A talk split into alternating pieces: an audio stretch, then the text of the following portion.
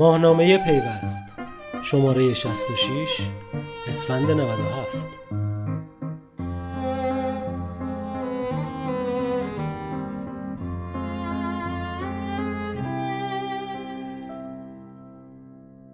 مروری بر بیش از چهل سال برنامه فضایی ایران.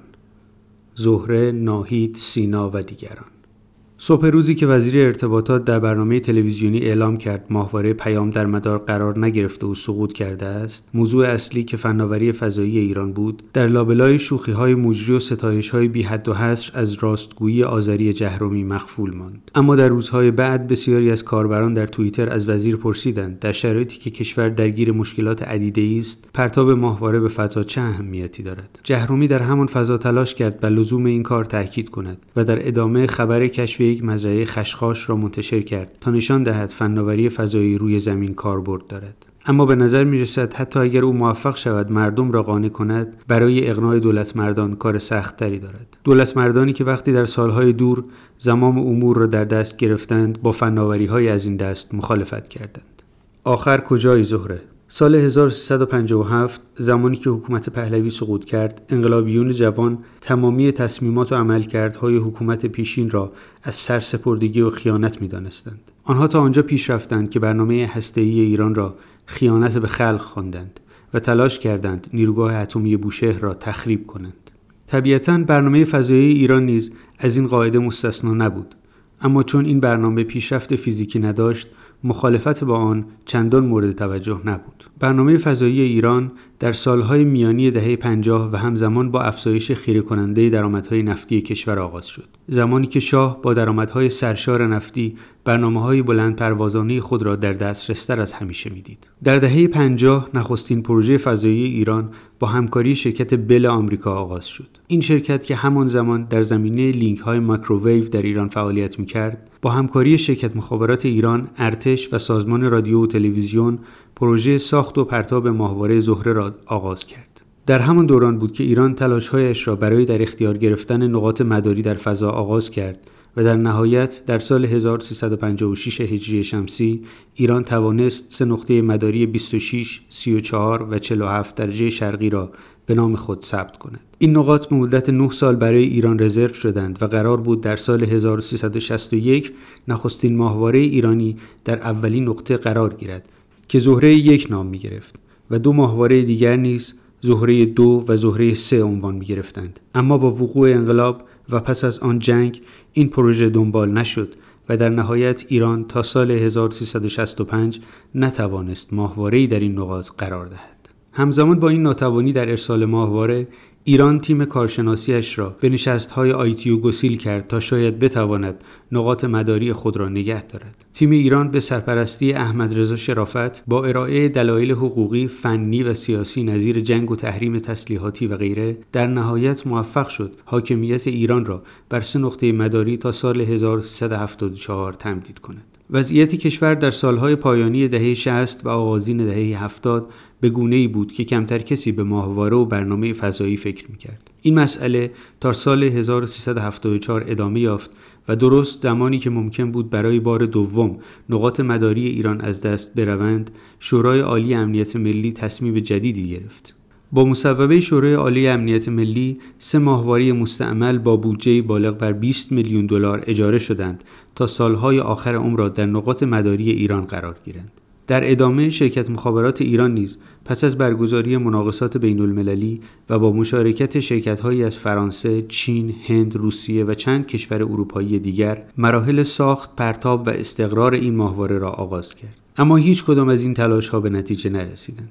شرایط سیاسی ایران و منطقه در سالهای پایانی دهه 70 و آغازین دهه 80 به گونه‌ای پیش رفت که ایران را به سمت شرق و به خصوص روسیه سوق داد. از این پس روسیه بود که مهمترین پروژه های ایران را در اختیار می گرفت. مهندسان هسته‌ای روسیه به بوشهر رفتند تا نیروگاه اتمی را تکمیل کنند و مهندسان فضاییش به تهران آمدند تا زهره را از صندوقخانه به فضا بفرستند. بهمن سال 1383 قرارداد اجرایی پروژه ماهواره ملی زهره به مبلغ 132 میلیون دلار میان وزارت ارتباطات و فناوری اطلاعات ایران و سازمان فضایی روسیه منعقد شد.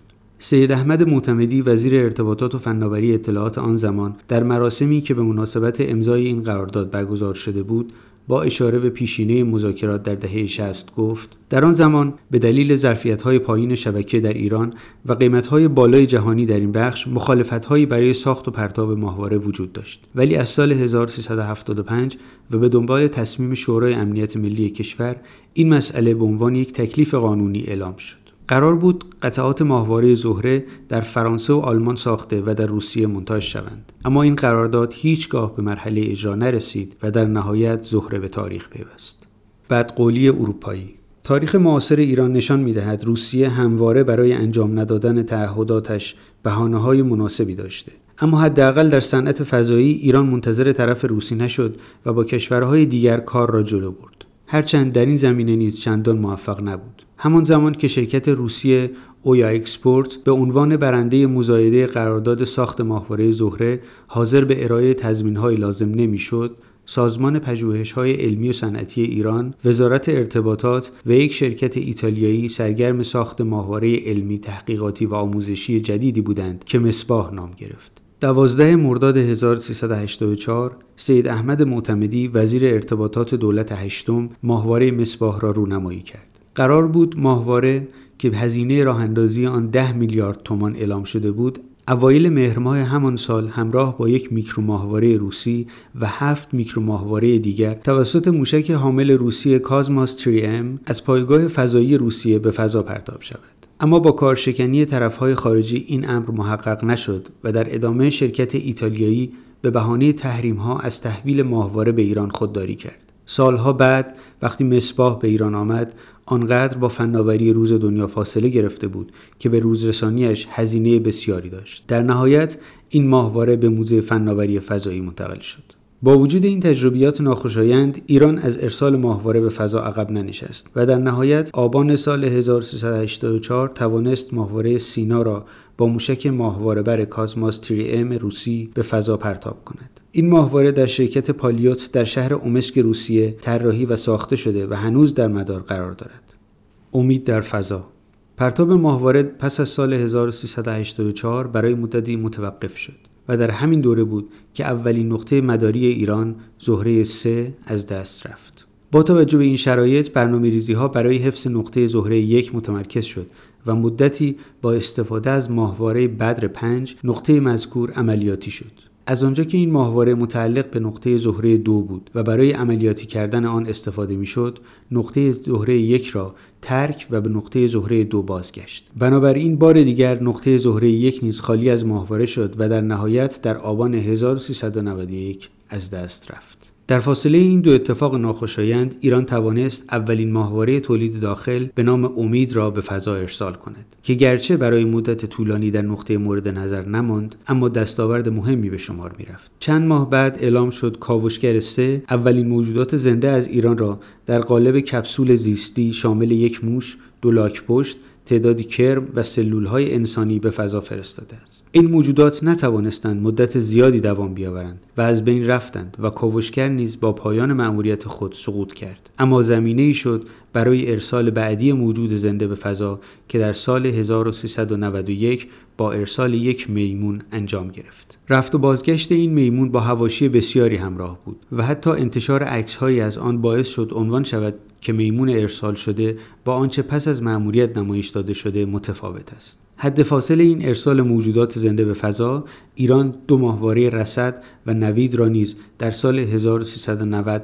پرتاب کرد که اولی مدت زیادی در مدار نماند اما دومی موفق بود. پارازیت فضایی پرتاب میمون به فضا آخرین تلاش ایران برای ارسال موجودات زنده به بیرون از جو بود. اما آخرین اتفاقی نبود که در دولت دهم در زمینه فناوری فضایی رخ داد. جدا از برنامه های فضایی که به صورت مستمر ادامه دارند، اختلاف رئیس دولت دهم با وزیر ارتباطات، ساختارهای این وزارتخانه و متولی سازمان فضایی را نیز تغییر داد. رضا تقیپور که در اواخر دولت نهم به عنوان رئیس سازمان فضایی منصوب شد توانست با موفقیت های فضایی به دست آمده در آن دوره رأی اعتماد مجلس را برای تصدی وزارت ارتباطات و فناوری اطلاعات کسب کند. او که به نظر می رسید با سیاست های رئیس دولت دهم به شدت هماهنگ است به همان سرنوشتی دچار شد که بسیاری از دیگر وزرا و معاونان در سالهای 84 تا 92 دچار شده بودند. برکناری تقیپور و سرپرستی نیکزاد در وزارت آی سی تی با تلاش ها برای انحلال وزارت ارتباطات و فناوری اطلاعات همراه شد. در همین زمان بود که سازمان فضایی از زیر مجموعه وزارت ارتباطات به ریاست جمهوری منتقل شد اما به سرنوشت سازمان مدیریت و برنامه ریزی دچار نشد و در دولت یازدهم به وزارت ارتباطات بازگشت.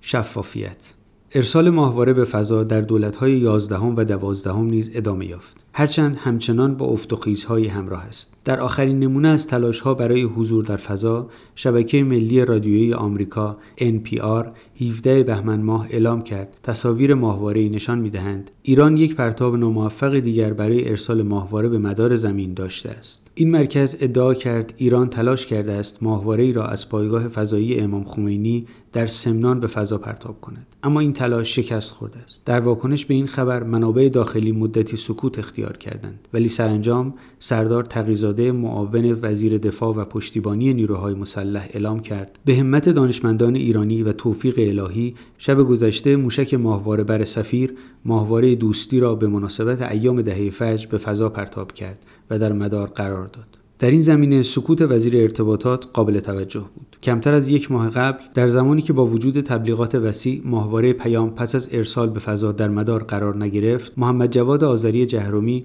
در برنامه صبحگاهی حالا خورشید از شکست این پروژه خبر داد. سخنان وزیر ارتباطات گرچه با استقبال کاربران فضای مجازی روبرو شد گویا واکنش منفی برخی مدیران کشور را به دنبال داشته است. چرا که پس از ماجرای ماهواره دوستی و زمانی که یکی از کاربران توییتر از وزیر ارتباطات پرسید از ماهواره چه خبر؟ جهرومی پاسخ داد. پاسخگو بودم سکوت دوست داشتند اما پس از این سکوت ها و تاییدها ناگهان وزیر امور خارجه در گفتگویی با شبکه تلویزیونی NBC آمریکا گفت که کاملا امکان دارد ناکام ماندن پرتاب دو ماهواره ایرانی به دلیل خرابکاری آمریکا باشد. هرچند محمد جواد ظریف تاکید کرد ما هنوز نمی‌دانیم و باید آن را به دقت بررسی کنیم اما نکته مهم این بود که سخنان ظریف نشان می‌داد پرتاب ماهواره دوستی نیز با شکست همراه بوده است. ظریف احتمال داد این مسئله به همان کارزاری مرتبط باشد که نیویورک تایمز از آن خبر داده بود. به تازگی روزنامه نیویورک تایمز از پروژه دولت آمریکا برای ایجاد اختلال در برنامه موشکی ایران خبر داده است. در همین حال وزیر ارتباطات 14 بهمن در جمع خبرنگاران اعلام کرد در حادثه آتش سوزی در پژوهشکده سامانه های حمل و نقل فضایی پژوهشگاه فضایی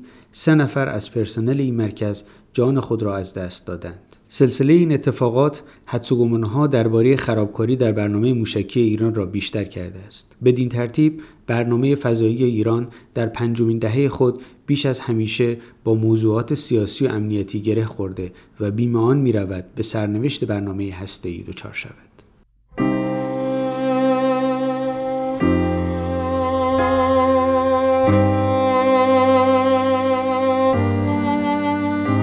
ماهنامه پیوست شماره 66 اسفند 97